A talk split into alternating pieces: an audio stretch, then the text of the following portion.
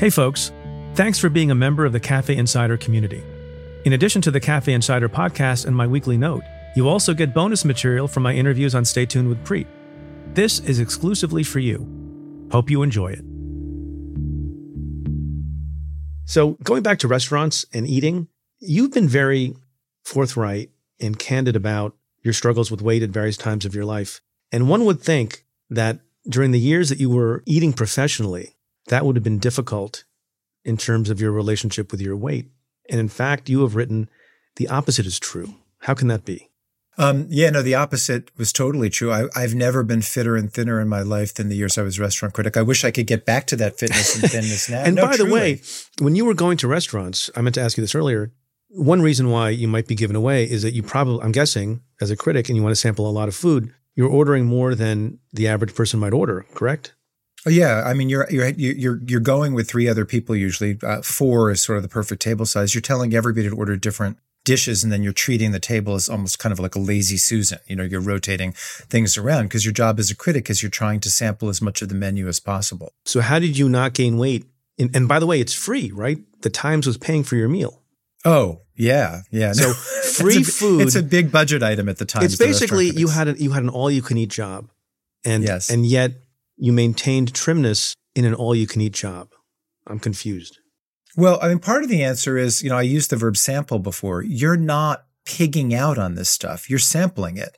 And when you approach food as something that you're appraising, when it is a job, you're not eating as heedlessly as you do in other situations. And so there's an almost automatic portion control that happens um, because you're not approaching food as, you know, let me stuff myself. Uh, you're approaching it with much more discernment. And that kind of is a, is a hedge against overindulgence.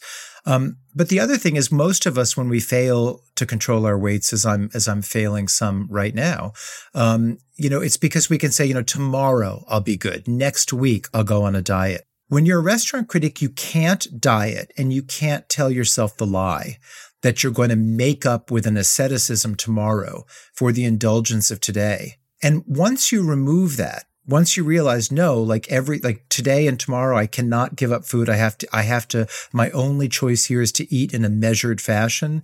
Um, you you end up doing that because of the lies you can't tell yourself. And then the other thing is when you know that every day needs as a matter of, of, of your profession to be full of a certain amount of food, um, I never kept to exercise regimens the way I did then. I ran probably six miles most days, along with paying for my restaurant bills. The Times paid my gym membership because oh, they saw that great. as a legitimate part of the restaurant critic job. Right. And I probably spent I probably spent two and a half hours a day working out because I viewed that as part of my job. For me to have the appetite that I needed to have to go into those restaurants and enjoy food in the vicarious way that my readers wanted me to, for me to be able to keep doing it in a healthy fashion day after day, those hours of exercise I viewed as part of my job. And so that's how it all worked out in a uh, in a fit fashion.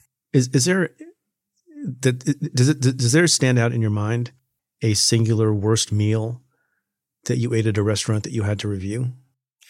I remember, yes, I. Re- it wasn't that the meal was so singularly bad; it was that the whole experience seemed to me so grating and nonsensical. But there, there was a restaurant that I I wrote what many people told me years later they thought was my was my um, most amusing negative review, and it's a restaurant in New York called Ninja, and I think it still Already. exists. Already, that's a problem. And I think it still exists. Uh, and it's funny because after that review came out, many of my my friends said, "Well, that restaurant has a couple weeks left," and I think Ninja is still going strong, but it's going strong because parents with a lot of money take their children there because it is a bastardized version of, of sushi and Japanese cuisine served in this sort of labyrinth that's like a Walt Disney ride.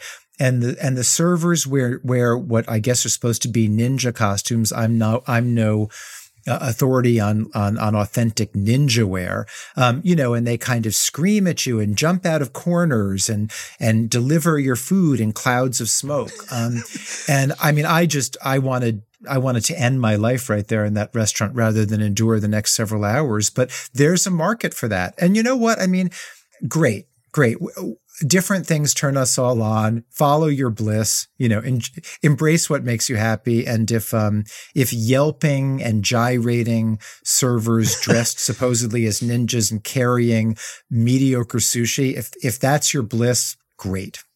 I want to end with a question about how you felt about and the appreciation you had for the power you had potentially over the success or failure of a restaurant. Obviously, Ninja thrives, as you said. And, and the reason I asked the question is not many people know this. I've mentioned it before on the podcast, I think. My dad and my uncle and a friend of my dad's opened up the second Indian restaurant in the state of New Jersey.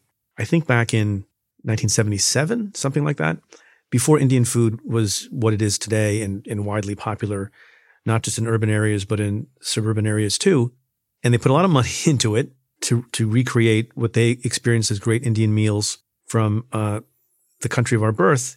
And one day, announced with great fanfare in our house, was the fact that there was going to be a restaurant reviewer, and it was a guy named Bob Lape, L A P E, still remember his name, who was the restaurant critic for WABC local television.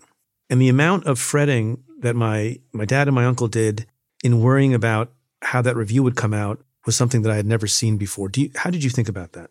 Um, I thought very seriously about it because it is it is a job much more than many other critics' jobs because there's so many film critics, there's so many people who review a television show or a book, whereas the area's restaurant critic is often the only person who who reviews a restaurant.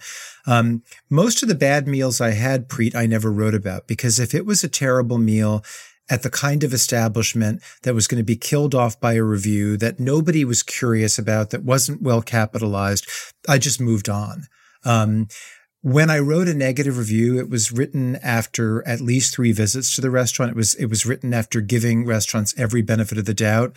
And it was most often written about a kind of restaurant that had a degree of capitalization or a degree of public curiosity about it um, that really meant it was fair game morally. Um, and the other thing I thought is, well, I wanted to always be entirely respectful and cognizant of the economic consequences of writing a negative re- review. I also wanted to be respectful and cognizant of people's hard earned money.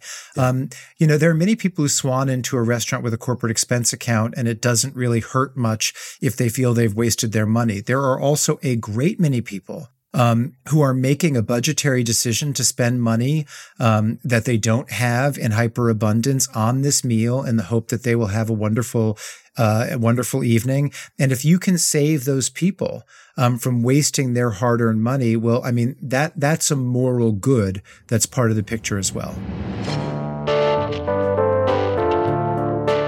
Thank you again for becoming a Cafe Insider.